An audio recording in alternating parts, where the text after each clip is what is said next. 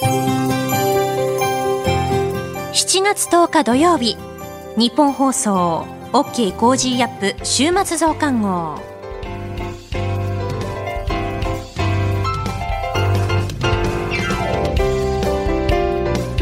ニッポン放送アナウンサーの新行市佳です。OK コージーアップ週末増刊号。今週の放送でセレクトした聞きどころ番組へ寄せられたメッセージ今後のニュースの予定などを紹介していくプログラムです。毎週土曜日の午後に更新しています。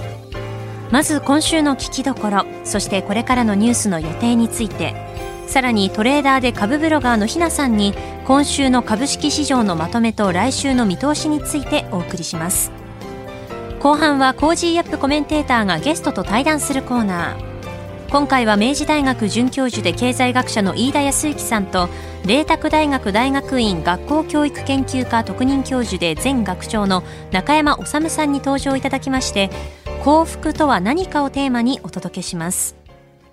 今週のニュースを振り返っていきます。静岡県熱海市で発生した土石流。東京都議会議員選挙自公過半数割れ。アマゾンのベゾス氏 CEO を退任。中国政府が配車アプリ DD に対しアプリの公開停止を通知。5月の消費支出前年比11.6%増。東京都4回目の緊急事態宣言発令というニュースを取り上げました。さて今週の聞きどころですが、7月8日木曜日の放送を振り返ります。田村厚生労働大臣が衆議院厚生労働委員会で新型コロナウイルスワクチンの供給不足をめぐり、早いペースで打っている分、在庫のミスマッチが起こりやすくなっている。うまく供給できるよう努力したいと述べ、改善に意欲を示したというニュース。ワクチン接種の現状について、医師で弁護士、自民党の新型コロナ対策本部のワクチンプロジェクトチームの事務局長を務めている参議院議員の古川俊治さんに伺いました。それでは今週のプレイバック。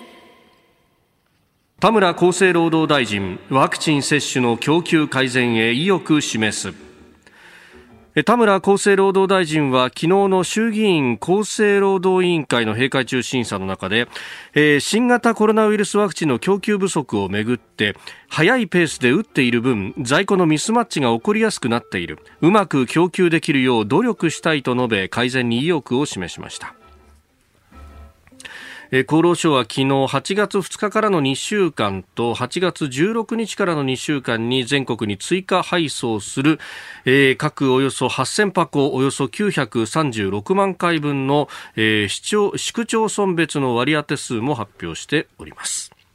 さあこの時間はですねワクチン接種の現状について医師で弁護士自由民主党新型コロナ対策本部ワクチンプロジェクトチームの事務局長を務めていらっしゃいます。参議院議員古川俊治さんと電話をつないでお話を伺ってまいります。すでに電話がつながっています。古川さんおはようございます。おはようございます。よろしくお願いいたします。お願いいたします。さああのワクチン接種の現状についてあのミスマッチであるとかあるいは地元現場によっては足らないんだと予約も止めてるんだというようなところもありますが、はいはい、実際のところっていうのは、どう把握されてますか、はいあの現在、ですねすでにかなりの数が全国的に配送されております、はい、1億回にあの万回分に近いあの回数なんですけれども、1億 ,1 億回にですね、えー、えー、まあ、それにあの、えーまあ、あの今、現に打って、ですね、はい、あのまだ半分ぐらいしか実は使ってない計算になってるんですね。それで、まあ、あの実はあのその半分ぐらいがまだ、はい、えー、この市中、まあ、我々は国からも手放していて、数さまざまな自治体間で今、えー、ちょうどあの、まあ、あの保留になってるというか、まあ、あの溜まってるわけですよね。でできればその自治体間でご調整をお願いしたいと、ただ、はい、あの難しいのだと思いますから、これ、県にもですね少しお願いをして、まあ、あのうまくそのワクチンの供給が、まあ、あのどんどん来ればいいんですけど、ここに来て若干数が、導入数が減ってきております。はい、まあ、そういうことでですね、少しあの、まあ、自治体の皆様にご迷惑かけてるんですが、まあ、要はあのここから、まあ、あの8月の半ばぐらいまではずいぶん足りる計算になっておりますので。はい。まあ、あの順次、接種を進めていただければというふうに考えております。なるほど、いや、不思議だと思っていたのが、その番組宛てに結構メールや、ね、ツイッターでお医者さんからもいただくんですが、はい、地方部からのお医者さんからは、もう65歳打ち終わっって若い人たちにも打ちたいんだけど行政止めてるんだっていうところがあると思えば、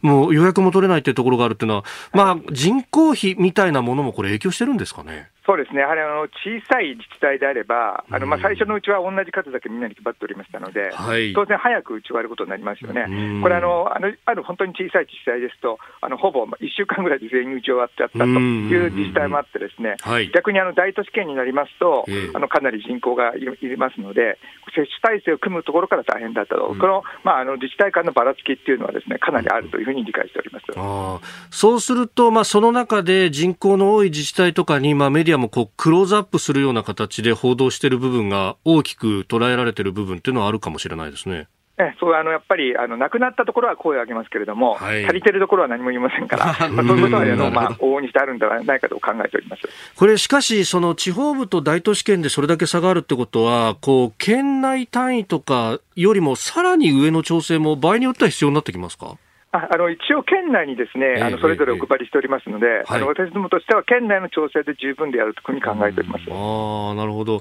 この辺平準化されていくっていうのは、こう時を追って、1週間、2週間ぐらいでだいぶ良くなってくるんですかね、えーとですねまあ、あのワクチンがどのぐらい入ってくるかってこともよるんですけれども、えーあのえーまあ、あの8月の半ばぐらいまでにはなんとか調整をしたいというふうに考えております。うん。お盆、あるいはそれが過ぎてぐらいですかね？そ、ね、こに来れば、少しあの、まあ、今の接種体制、まあ、あのちょうどそこから先に入ってくるワクチンっていうのは、はい。まあ、1日に大体、えーまああのえー、80万回ぐらいの接種のスピードになってくるんですね、供給量が。はい、今あの、本当にあの皆さんに頑張っていただいて、120万とか150万回ぐらい打てる体制になってるんです。ですので、今はあのすごくあの、まあ、少し足りないってぐらいになってますけども、少しこのワクチンの教訓に合わせて、はい、打つあの施設体制も少し縮小してお願いをしていかなきゃいけないという段階に入ってきていることは確かなんです。さあ、スタジオにはあ経済学者、飯田康之さんもいらっしゃいます。よろしくお願いいたします。よろしくお願いいたします。現在、まあ、あの、いわゆる市区町村別の割り当てを行っている状況で、その割り当ての基準、決め手になる指標は何なんでしょう、はい、あの今まではですね結構こう、東部に配っていたところがあるんですけれども、今後はですねこれをあの、えー、変えて、ですね今日やっぱり進んでるところ、これは我々私どもはあの一応、全国的なシステムで、どのぐらい接種されているかっていうのはあの分かっておりますので、これとその今までお配りした差が、ですね大きなところには少し供給を控えさせていただくと、まあ、いうことを今、考えているところであります。なるほど、えー、そしてですね海外よりワクチン接種が進んだ地域国等を見ていますと、はい、えー、おそらく秋口ぐらいには徐々に、えーまあ、打ってくれない人という問題が出てくるかと思うんですけれども、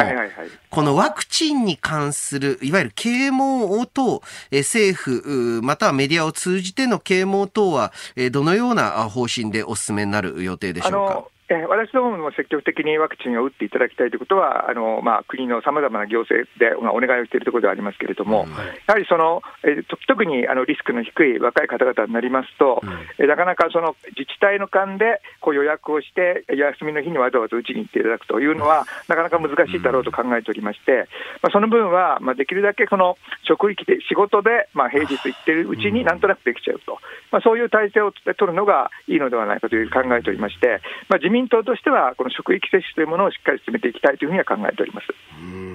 さあ、そして秋以降ということになると、いよいよ国産ワクチンが、はい、表に出てくるんじゃないかという報道も出てきました。これ現状いかがですか、はいあのまあ、あの国産ということになりますと、ですねこれ、いろんな意味の国産があるんですが、例えばまずアストラゼネカ製のワクチン、これはあの、はい、現在、まあ、あの第一三共が導入いたしまして、うん、第一三共社で作っていただいている、はい、もうすでにこれあるわけですね。それからあの武田さんもですねこれは別のノババックス社という組み換えタンパクワクチン、これも非常に優れたワクチンでありますが、まあ、それはあの山口の工場でお作りになって、あの来年にはご供給いただけると、来年の頭からあの供給していただける予定になっております。はい、あののこちらはもうあの国の方でもですね契約を今考えているところでございまして、であのその他いわゆるあの国産の純粋国産のワワクチンとしましては、はい、まあ、塩野義さんが今作っております組み換えタンパクワクチンですとか、はい、あるいは第一三共さんが進めてますメッセンジャー RNA ワクチンというのが、今あの、まあ、大きいところだと出ております。まあ、その他にも、まあ、大阪のアンジェスさんが作られているワクチンですとか、さまざ、ま国産のものも進んで、あの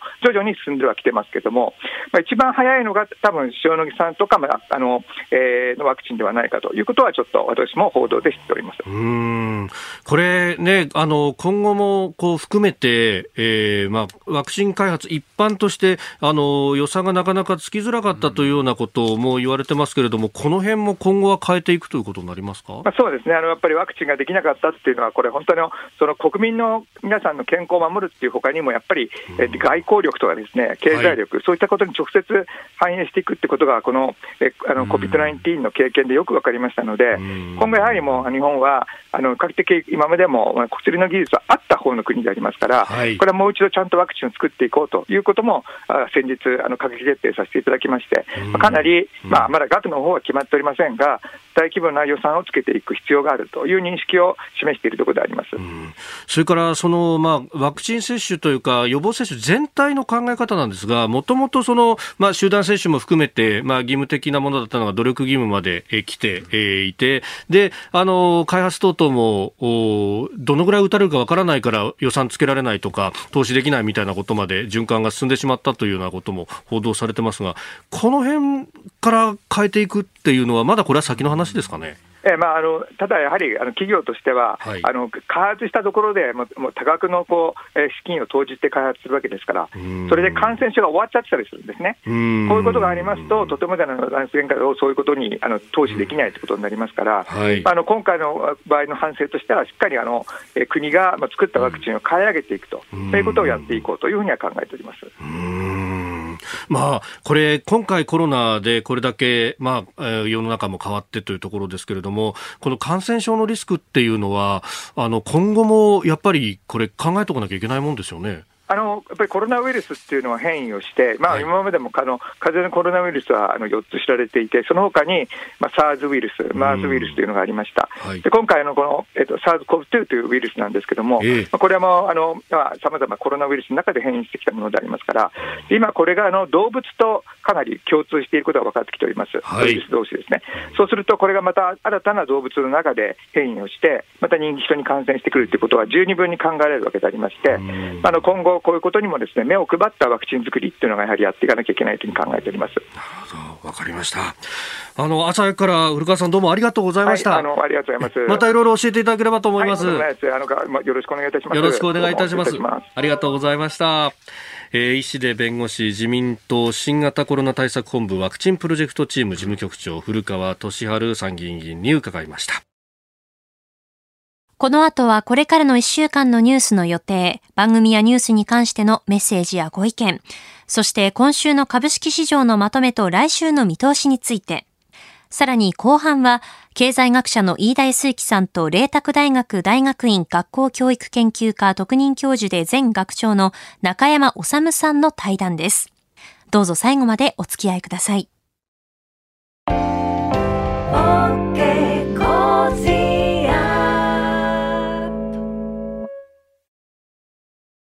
ニッポン放送アナウンサーの新行市佳がお送りしている OK コージーアップ週末増刊号。今週は静岡県熱海市の土石流災害について毎日現地とつないでお伝えしてきました。えー、メッセージをいただきましたので紹介します。東京都品川区にお住まいの50代の女性の方からです。豪雨災害が起きるたびに子供の頃に体験した1982年7月に発生した長崎大水害を思い出します。メディアや政治は災害が起きるたびに再び同じことが起こらないよう迅速な対応ができるように詳細な検証が必要だと繰り返しますが、喉元すぎれば何とやら時間とともに災害は過去のこととなり、年に一度、もしくは何周年などのキリがいい年ごとに思い出したように触れるだけ。自衛隊や警察、消防、ボランティアのスキルだけが淡々とアップデートされていくという印象です。長崎のように平地が少なく山に向かって宅地を広げるしかない土地も少なくないと思いますが、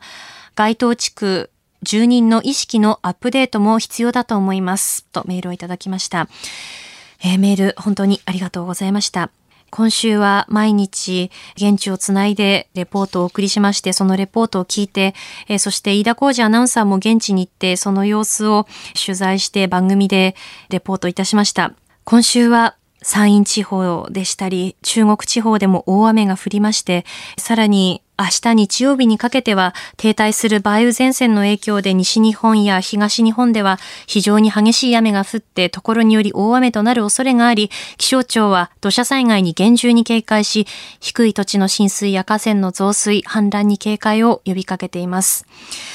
え本当にいつどこで大雨に見舞われてもおかしくないという状況ですよね。今回はですね、水害についての備えなどについて改めてではありますけれども、紹介したいと思っております。まずは気象庁のホームページに掲載されています、段階的に発表される防災気象情報と対応する行動というページに書かれている図を参考に、ちょっと警戒レベルについて説明というかご紹介をしていきたいと思っております。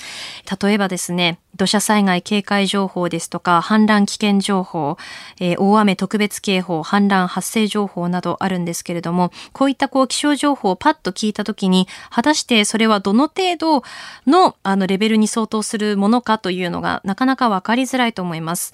テレビやラジオ局では、こういった気象情報がレベルいくつに相当するものなのかというのも合わせて伝えるようにしております。で、警戒レベルというものは1から5まであります。5段階あります。で、それぞれこちらをですね、どんな情報であり、どんな行動が必要なのかということをお伝えしていきたいと思います。まず災害レベル1。こちらは災害の心構えを高める段階になります。災害レベル2。自らの避難行動を確認、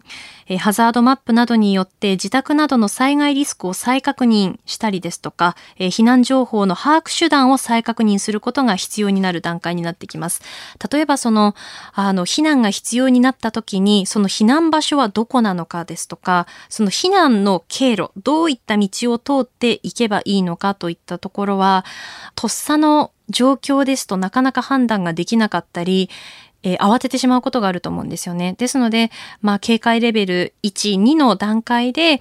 えー、ハザードマップをしっかり確認したりですとか、自宅の周りにはどういったリスクがあるのか、避難経路はどこを通っていけばいいのか、またあの、ご近所にお住まいの方ですね、ご高齢の方一人でこう住んでいる方いらっしゃらないかなとか、もしくはその避難するときに少しこう時間がかかってしまう方いらっしゃらないかなといった部分を、警戒レベル1、2だけではなくて、その日頃から考えておくことは必要になってくるのかなと思います。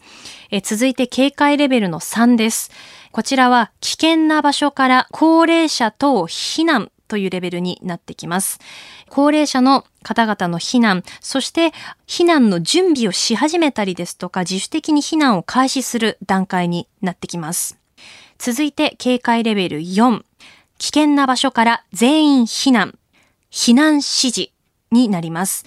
えー、これはですね、過去の重大な災害の発生時に匹敵する状況です。えー、この段階までに避難を完了しておく、えー、台風などにより暴風が予想される場合は、暴風が吹き始める前に避難を完了しておくという段階になります。え気象などの情報で、すと、えー、土砂災害警戒情報ですとか、高潮警報、高潮特別警報、また氾濫危険情報などが、えー、出された場合には、その警戒レベル4相当ということになります。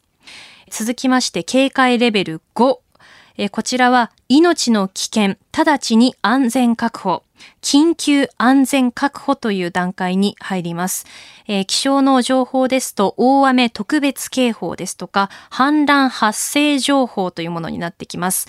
す、え、で、に安全な避難ができずに、命が危険な状況、今いる場所よりも安全な場所へ直ちに移動などをするという状況になっております。あの、まあ、警戒レベル4でも全員避難ですので、そこで避難を完了することが理想ではあるんですけれども、万が一その警戒レベル5に達してしまった場合は、命を守るための最善の行動をとってくださいという、えー、そういったアナウンスが流れてくると思います。で、具体的にその命を守る最善の行動、どういったことかというところなんですけれども、避難するために外に出ること自体がこう危険である状況に置かれている場合もあると考えられていますので、そういった場合は家の2階以上で崖などから離れたより安全な場所に避難すること、えそして身の安全を確保することが必要ということになってきます。え歩ける水の深さはおよそ50センチと言われています。腰まで水が来るようであれば、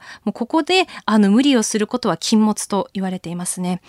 えここまでが警戒レベル1から5、えどんな行動が必要かということについて、気象庁のホームページに掲載されている段階的に発表される防災気象情報と対応する行動というページから、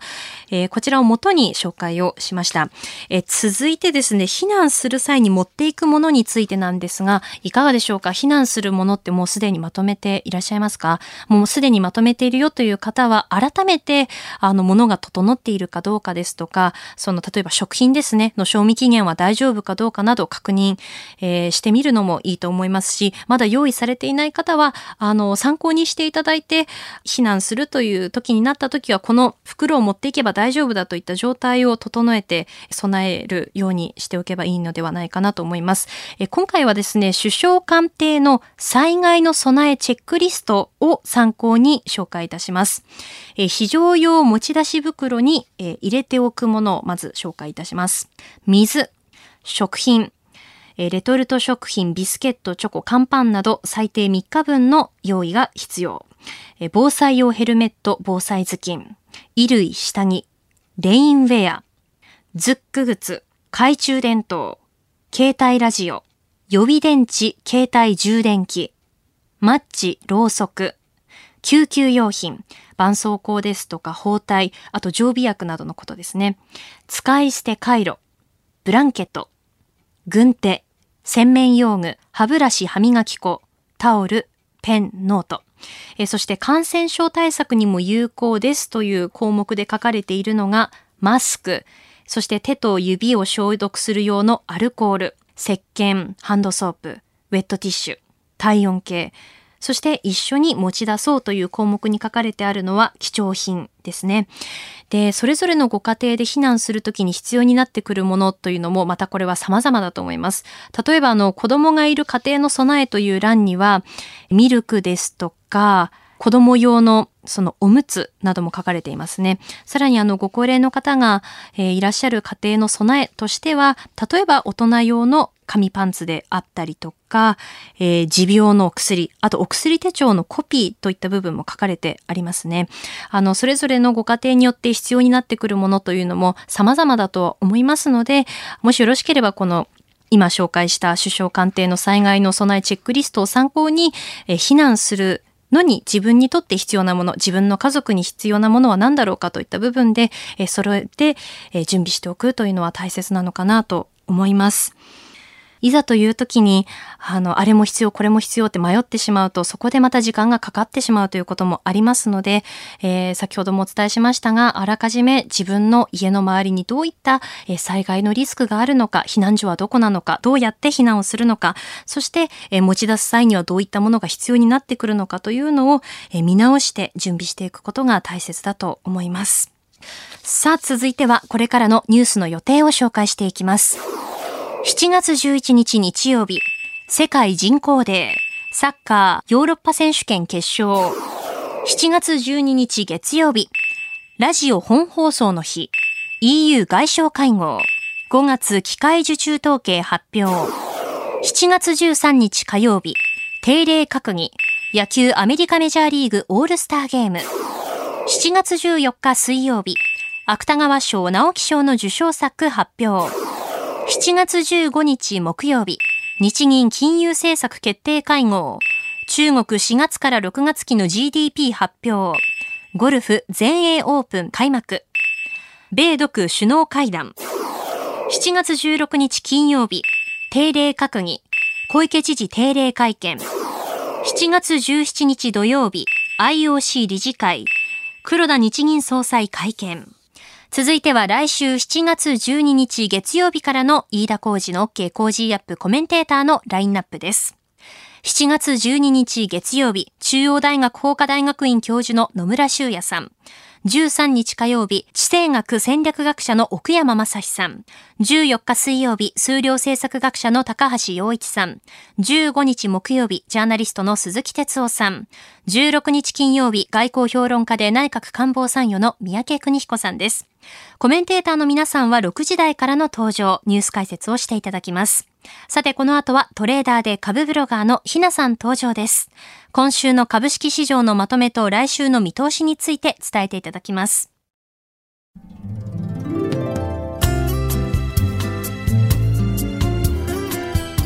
OK コージーアップ週末増刊号。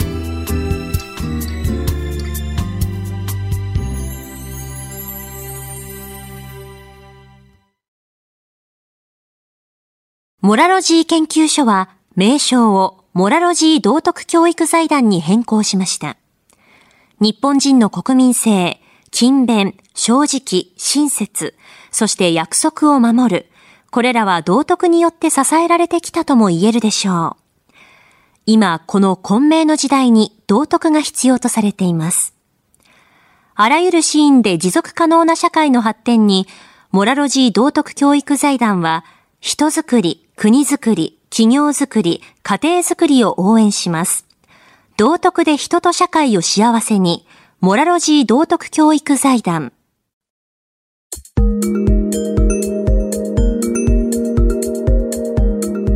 OK コージーアップ週末増刊号。今週の株式市場のまとめと来週の見通しについて、トレーダーで株ブロガーのひなさんに伝えていただきます。それではひなさん、よろしくお願いします。ひなです。今週も個人投資家の視点で今の株式市場をお伝えいたします。今週の一つ目のポイントは、地質調査関連銘柄です。7月3日、静岡県熱海市で大雨による土石流が発生し、多くの被害が出ています。今回の土石流では、河川上流付近の盛り土が崩れた影響が指摘されており、政府は全国の盛り土の総点検をする方向で動いています。今後、地質調査へのニーズが高まることが予想され、今週の相場では、川崎地質や応用地質、地盤ネットなどの株価が急進となりました。毎年のように押し寄せる自然災害、2年前の房総半島台風で長期の停電と断水を経験した私としては、世界的な異常気象がすでに常識となっています。投資家としても意識すべきリスク管理や日本を支える企業の株価は常に見ておきたいと思っています。そして二つ目のポイントはリスクオフムードです。先週の放送で日本市場は ETF の決算日がポイントですとお話ししましたが、今週は ETF の配当金捻出のための売り需要が強く意識された相場となりました。今週、アメリカでは6月雇用統計を受けて3指数が史上最高値を更新しました。対する日本は4度目の緊急事態宣言が発令、1都3県で東京オリンピックの無観客開催が決まるなど、ネガティブなニュースが相次いで難聴な相場展開となりました。9日はスカイラークホールディングスが年初来安値をつけ、吉野家ホールディングスも2%安と、アフターコロナ関連株と呼ばれる内需株に売りが目立ちました。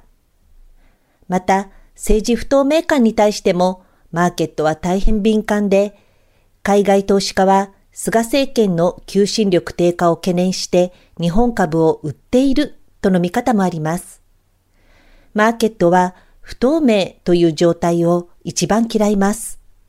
悪い材料でもはっきりすれば折り込み済みや材料出尽くしとなるのですが、良い悪いがはっきりしない場面では、投資も半身の姿勢で臨むのが賢明かなと思います。来週のポイントはサマーラリーです。アメリカでは7月4日の独立記念日から9月のレーバーデーまでの夏休みシーズンに株価が上昇しやすいアノマリーがあります。これを夏の株高、サマーラリーと言います。東京市場もサマーラリーを期待したいところですが、7月5日の東証一部の売買代金は1兆7000億円。6日も同程度と今年最低水準の出来高が続いていて、これが投資家心理を失望させる要因の一つにもなっています。来週からはアメリカ、今月下旬からは日本企業の決算発表が本格化していきます。そろそろ決算前に業績修正を発表する企業も多く出てくる時期ですので、全体相場を見ながら日本市場のサマーラリーにも期待したいところです。今週の相場格言。景気と相場のズレを見落とすな。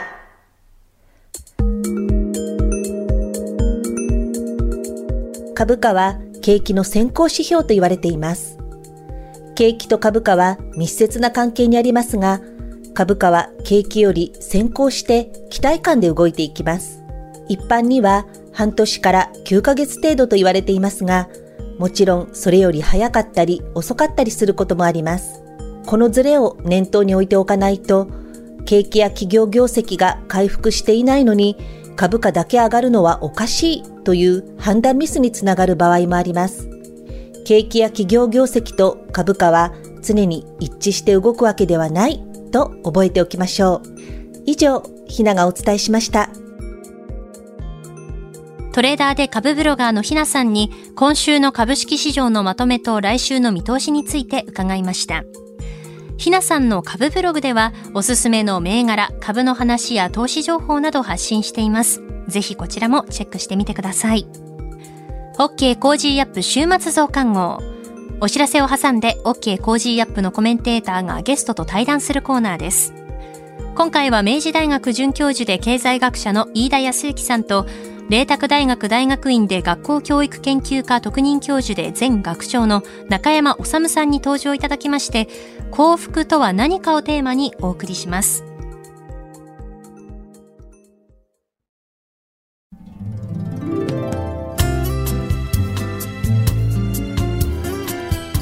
OK Cozy up 週末増刊号。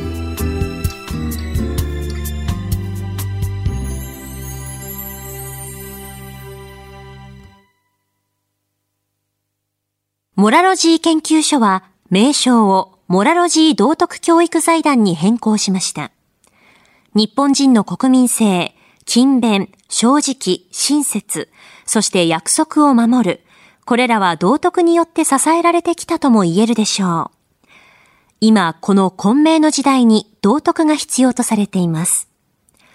あらゆるシーンで持続可能な社会の発展に、モラロジー道徳教育財団は、人づくり、国づくり、企業づくり、家庭づくりを応援します。道徳で人と社会を幸せに、モラロジー道徳教育財団。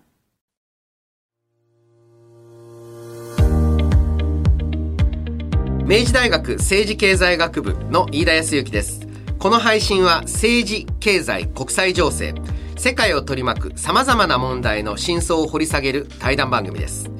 今回のお相手は麗澤大学大学院学校教育研究科特任教授で前学長の中山治先生です。よろしくお願いいたします。飯田先生よろしくお願いいたします、はい。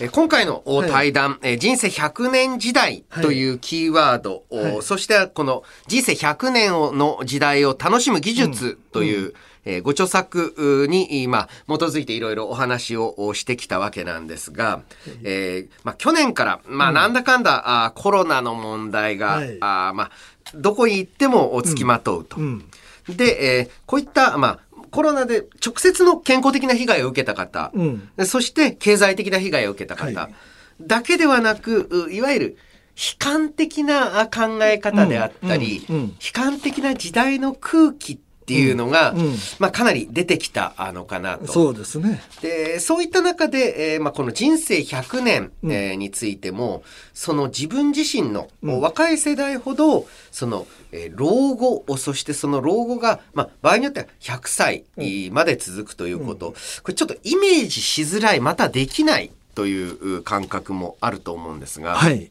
おっしゃる通りですね、えー、しかし言えることはねイメージしてもしなくても着実に平均寿命は伸びてるということですね。私の生まれた頃1952年です。昭和27年ですけれども、その時のね男子の平均寿命が61.9だったかな。女性が65.5で、えー、っと大体60歳代です。でも令和元年見るとね男性が81.41で、女性が87.5でもう20年間伸びてるんですよ、はい、あの時は比べると、はい、そうすると今の平均寿命が80歳でもですね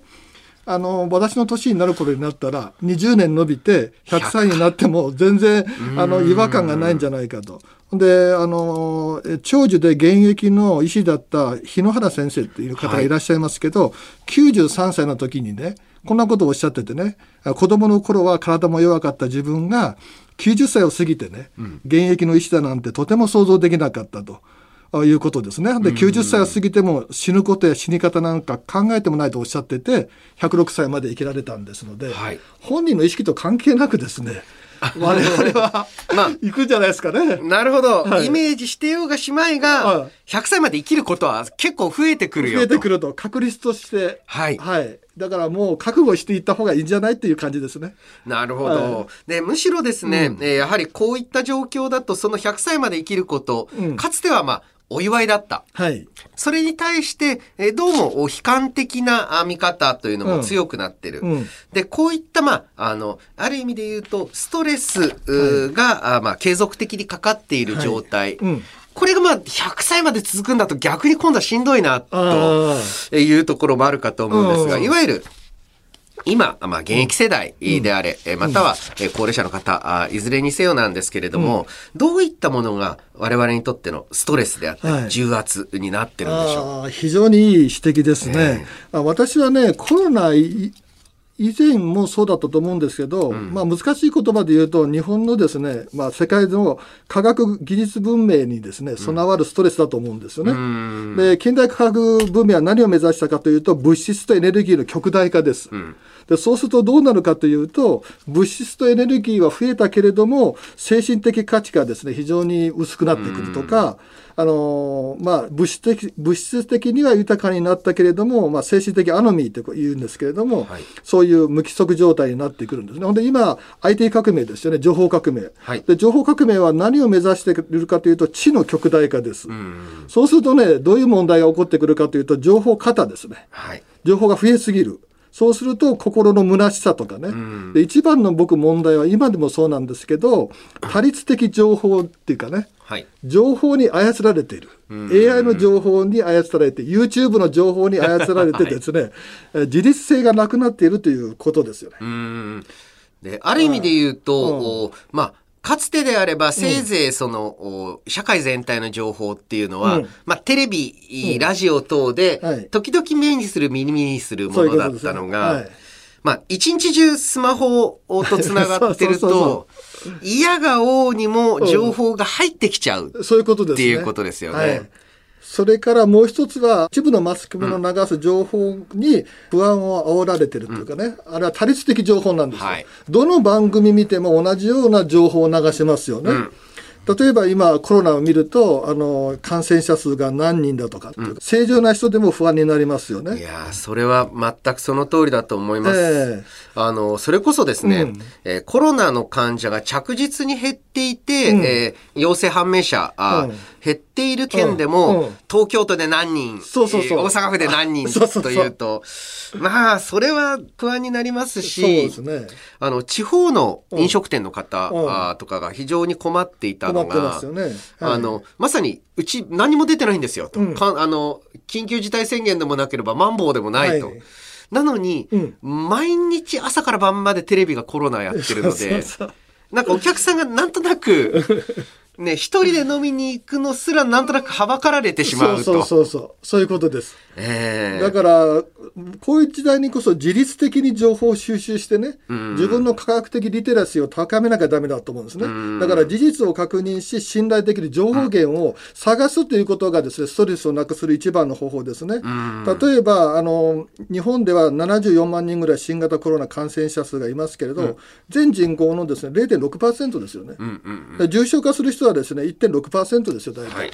えー、で死亡する人が大体その約1割と1%ですね1割じゃ1%でしたからそして重要なのはね、PCR 検査でですね、あの、無症状の人が出ますよね。陽性でも、あの、無症状だという、はい、で、その無症状のままの人がどれぐらいいるかというと、まあ、30から80までいろいろあの数字が出てるんですけど、大体75%の人が無症状なんですね。病気じゃないわけですよ。だから単に数だけやってですね、不安を煽られると困るわけですよね。そうですね。はい、あの、まさに今、テレビ等のマスメディアですと、不安を煽ることによって注目を集めるというビジネスモデルにはまり込んでしまっている。そうですね。で、逆に少しでも、うん、えー、そこまでコロナは、ね、うん、あの、大したことないって言い過ぎるのもどうかと思いますが、はいはい、あの、少しでもコロナはそこまで、えー、大変な深刻な状況なのかと、うん、えー、純粋に疑問を差し挟んだだけで、もうフルで叩かれると、ね、そういうことですね。僕もあんまり言っちゃダメだな、ここ。で。いや、叩かれるかもしれないけど。いや、本当に不思議で、あの、全然、断定的に言ったわけでもなく、一つの意見として言っても、うん、それが、あの、とんでもない悪かのようにそうですね。例えばさっき0.6%では、がん患者はどれぐらいかかるかというと、男性で65.5%、2人に1人はかかるわけです。女性も50.2%ですね、うん、で、年間の死亡者は37万9400人ですね、はい、コロナは1万人なんですよ。うん、どちらの命も大切です。はいどちらが病気として日本人に大きなインパクトを与えるかということを考えるとですね、うん、どあんまりあのコロナだけがというふうなのはですねバランスを書いてるんじゃないかなという感じがしますね。あのその通りだと思います。うん、で、えー、これがまあ日本人というふうにくくっていいのか分かりませんが、うん、悪いところで、えーまあとにかく、国の方針または民間の、うん、空気のように。空気読むんだな、そうなんです。あの、その空気に逆らうことを言うと、うん、何かとんでもなく悪いことを言ってるかのように糾弾される。そうそうそうそう。ですから、異論も疑問も、うん、その、えー、世の空気に対しては、うん、えー、ぶつけてはいけないと。そういうことですね。先生はいかがですか？ぶつけられますか？どんと。いやあのー、やはりメディア等でですね、あの、かなり抑制的に喋っても、うん。やっぱりあの、えー、あと SNS とか、あとテレビに電話がかかってきたりして、うん、あの、けしからんと。うん、あの、まあ、大学での教育者にあるまじきっていうのがあるので、ちょっとあの、私わからないですが、いわゆる言論統制社会ってこういう感じなんだろうなっていうふうに、ありますね。思ってしまうんですね。ね。で、僕一番の問題は、その、そういうような報道によってですね、不安とか恐怖感とかですね、うん、それから、あとは偏見差別ですね、ウイルスに感染した人を避けたりですね、遠ざけたり、マスクしてないからダメだと言ったら相手を非難したりですね、で、なんか悪いと政府の政策が悪いと言って批判したりですね、ね。でも、僕らができることはあんまり限られてるんじゃないかなと。だから過度に本質的じゃない情報を得てもですね、自分たちが予防でできるのはマスクをかけたり、3密を避けたりですね、って消毒をしたりですね。だからあの正しく恐れるというかね過度に恐れるんじゃなくて正しく恐れる科学的リテラシーに基づいた情報を得て恐れるということが一番重要でむしろこういう時だからこそですねいたわりの心を持ってですねお互いに思いやったりですね、うん、周囲の方に対するねぎらいや感謝の気持ちをね表現することがストレスを緩和する一番の僕は重要なことだなと思いますけどね。こういったまあネガティブな、うん、あまあストレスを感じて辛いとか、うん、落ち込む悲観的になるという、うん、いわゆるネガティブな感情をコントロールしたり軽減するっていう方法を、こういったものも徐々に研究されて、ね、研究されてますね。で重要なことはねストレス自体すべてが悪いもんじゃないということですね。ストレスはまあ人生のスパイスみたいなものでそれないとね、かえって単調になるので、味わいが薄れてしまうんですよ。だから、えー、過度なあ刺激とならないですね、良性なストレスもあれば、過度なストレスもあるわけですね。で、悪いストレスの場合は心理的不適応状態になるんで、これはストレスコーピングといって、心理学の方ではそれに対応するんです。二、つありまして、一つは、えっ、ー、と、問題焦点型といって、その問題、ストレスの元をですね、除去する。はい、例えばテレビの半沢直樹のようにですね、倍返しにして返して でもあれやるとね、失敗する可能性が高いですね。今の日本じゃね。うん、えー、かえってですね、ストレスが増しますから、もう一つは、あの、えっ、ー、と、情動焦点型というんですが、自分の考え方を変えるわけですね。相手を変えないで感じ方を変える。で具体的にはどうするかというと物事を見る視点を変えるわけですね。うんだから悪いストレスのところでもですね悪い面だけじゃなくていい面もあるんじゃないかなと。例えば僕今コロナでなりますよね。であのあの人とのそのあれが人間関係が希薄になってですね、はい、あの孤独感を感じますけど逆にね大学行った時に会う学生たちに心を込めてね挨拶するようになってですねできるだけ明るく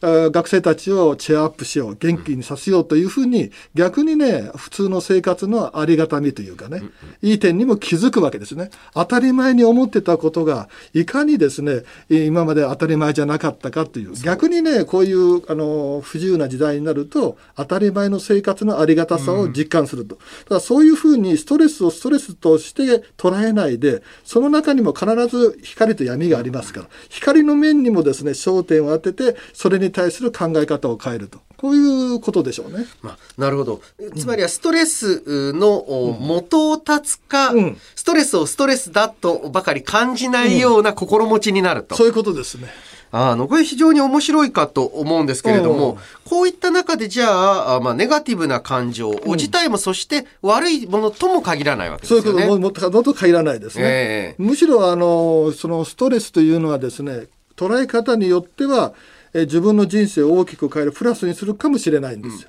うん、で今あの心理学の方ではですねえーと、先生もご存知のように PTSD とありましてですね、うん、心的外傷後ストレスということでこれはまあ生死に関わるような、まあ、心に衝撃を受けるとトラウマとして残ってですねいろんなストレス障害ができると。で今研究されているのはね PTG っていうんですね。PTG、えー、ポーストトラウマティックグロースというので、うん、心的外傷後成長ということで、はい、これはノースカリフォルニア大学の先生方が研究してるんですけどもその心的な外傷を得てもですね幸せになってる人いるんですよ。伸びてる人が。で、その人をですね、心的外傷後成長尺度で科学的に調査してですね、どういうふうに伸びてるかということをね、心理健康心理学の方で研究してるんですね。あまあ、ディジーズからグロース、そう、ディジーズから、そうさ、まさにそうですね、えー、サバイバルじゃなくてグロースですね。成長モデル型です。だから病理モデル型じゃなくて成長型の考え方ですね。うん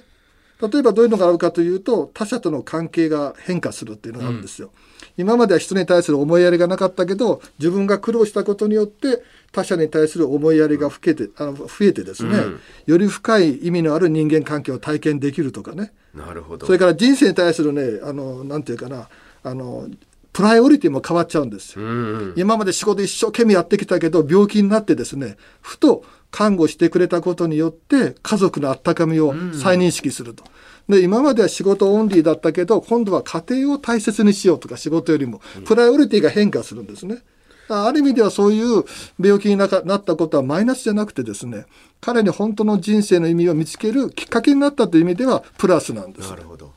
そうすると、やはりいわゆる心的な、あまあ、ショックというのを、まあ、ディジーズ、病気につなげていくんじゃなくて、どうやってそのグロース成長側に向けていくのかっていうのが、まあ、これからの心理学だったり、カウンセリング論みたいなところで重要になってくる。そういうことですね。なるほど。でそういう科学的なアプローチが今非常に進んでるということですね。はい実際あの幸福の研究というのは、うん、例えばまあ、20年ぐらい前は、すごく変わった研究だと僕は思ってたんですけど、ね、今はもうどこの分野でも、はい、もう経済学でも、かなり行動経済学の分野等で研究されてますが、はい、各分野全部やってますよね。やってますね、今。今、ウェルビーイングって言うんですけど、えー、主体的幸福感の研究というのは各分野でやってますね。で、もっと古いのはね、うちの麗澤大学の創立者のひろゆき竹郎という人がですね、はい、まあ、1920年代からですね、えー、そういう諸科学を踏まえた総合人間的な見地からですね、うん、安心平和幸福を実現するにはどうしたらいいかということで、まあ、モラルを中心にですね、研究をやってきまして、うん、まあ、1928年にはまあ道徳科学の論文というね、学問的に当時の,、まあ、あの自然科学も含めて、えー、幸福というものをですねどう追求したらいいかということをですね、うん、研究した論文を書いてますね。で倫理学の一番あのまずいところっていうかダメなところは三木さんも言ってますけど幸福とあの倫理のですね相関関係について幸福の概念がないことですね。だから誰もそういう倫理を実行しようというインキュベーションがなくなってしまうということですね。うんだから本当に良き倫理、うん、あるいは道徳というものを行えばあの自分だけじゃなくてねあのみんなのウェルビーイングが実現できるというそういうものを学問的に証明できないかということです。それであの心理学の方ではポジティブ心理学というのが出てきてまして、はい、今までの心理学というのは、えー、まあ、病気のモデルだったんですけど先ほど先生おっしゃったように、はい、成長モデルですね。病理的な側面に注目するんじゃなくて人間の強さやですね優れた機能に強みにえ集中してどうやって人間を幸福感に導くかという、そういう研究もありますしそれからあとは、えーと、マインドフルネスというあれ脳科学の方のはい、あの研究がありまして瞑想することによってですねストレス軽減集中力アップ自律神経回復などの効果が出ると、これやってますよね会社の方でも。そうですね、あのやはりあの今までですと、うん、過去の研究だとどうしても、うん、えー、まあ、アンケートといいますか、あなたは幸せですか？っていうのを聞くだったんですけれども、うん、脳科学がかん、ね、うん、進歩したことによって、うん、より直接的に、うん、えー、まあ、脳の動きとして、えー、何かあ、まあ、状況をどう捉えているかっていうのも見ていけるようにそういうことですね。えー、そうすると、どんどん、まあ、今後も科学的な、まあ、幸福っていうのの研究進んでいくと思うんですけれども、そ、ね,、の一方で、いわゆる持続的な幸福感というのを感じていくためには、まあ、ある意味研究は研究で重要なんですが、そその一方で我々が個人として大切にしなきゃならないことっていうのも、えー、必要あるんじゃないかと思うんですよね。で、ね、まああの持続的じゃない幸福感というのは何かというと快楽順応というのがあるんですけど、はい、快楽に基づいた幸福感はすぐ慣れてしまいます。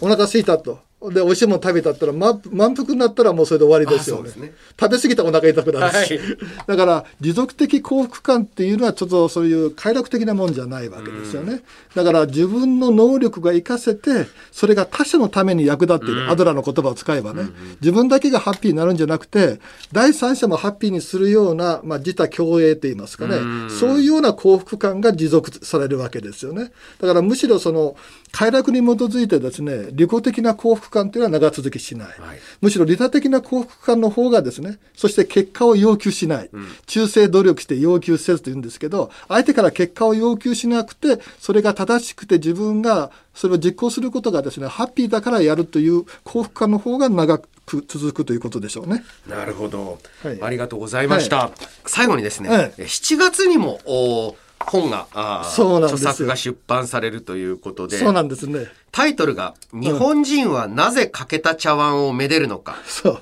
日本のことがよくわかる本、はい、えー、ということですが、うん、こちらの本どういった内容これはね、えー、っと、まあ、あの、学生のために書いたんだけど、はい、まあ、現代の、まあ、伝統的な文化もそうですけど、ポップカルチャーにとってもね、はい、案外と不益流行というかね、昔からの日本の伝統を受け継いでるものがあるんですよ。アニメがどうしていいのかとかね、うん、例えばどうして日本では血液型判断が盛んなのかとか、ね。はい、どうして水戸黄門偉いんだろうとかね。伊勢神宮とですね SDGs との関係とかね、うそういう古い伝統のものを現代の新しい切り口でなぜそうなのどうなのって、うんで、それ知らないと棒ってきてんじゃねえよって叱られるとダメなので、そこをね、さりげなく、優しく、28のですね、疑問に答えたって感じですね。ああ、なるほど。確かにですね、はい、あの、正直こういった情報って、かつては高校の雑、先生の雑談。とか、そうそう。まあ大学の先生の雑談とか、うん、えー、まあ大人のなんとなく知ったかぶり半分の話とかの中で、受け入れてきたものなんですが、うん。うん、こういった部分っていうのが最近、うん、あまり目立たなくなったりしてる。ね、例えばまあ効率よくしっかりとカリキュラム通りのことをやりなさいと。そうえー、大学の授業は、ちゃんと役に立つことを教えなさいと、うん、えー、なってきたところにかけたものっていうのを、うん、まあ、補いたいという本、ね、そういうことですね。だからね、学校のね、履修要項通りに教えてる授業一番つまんないですよ。もういや、教えること分かってるんですか？それ消化するだけですが、うん、全部コンピューターの中あるわけです。よ。だからコンピューターの中にない情報ですね。で私はまあ比較文明的なですね、海外の経験が長いんで、まあ、あの、そういうものと海外の目から見たも日本の目から見たの。どうしてカプセルホテルが外人に人気なんだとかね、はい、どうしてアニメが外人に人気なんだとかね、うん、知ってるようで知らない疑問を文化的にやって回答してみようかなという本です。そうですね。ありがとうございました、はい、えー、今回の対談のお相手は麗澤大学大学院学校教育研究科特任教授で前学長の中山治先生でした。本日ありがとうございました。ありがとうございましたあなたと一緒に作るニュース番組、日本放送、OK コージーアップ。平日月曜日から金曜日、朝6時から8時までの生放送でお届けしています。ぜひ FM 放送、AM 放送はもちろんですが、ラジコやラジコのタイムフリーでもお楽しみください。OK Cozy up 週末増刊号。ここまでのお相手は、ニッポン放送アナウンサーの新行市佳でした。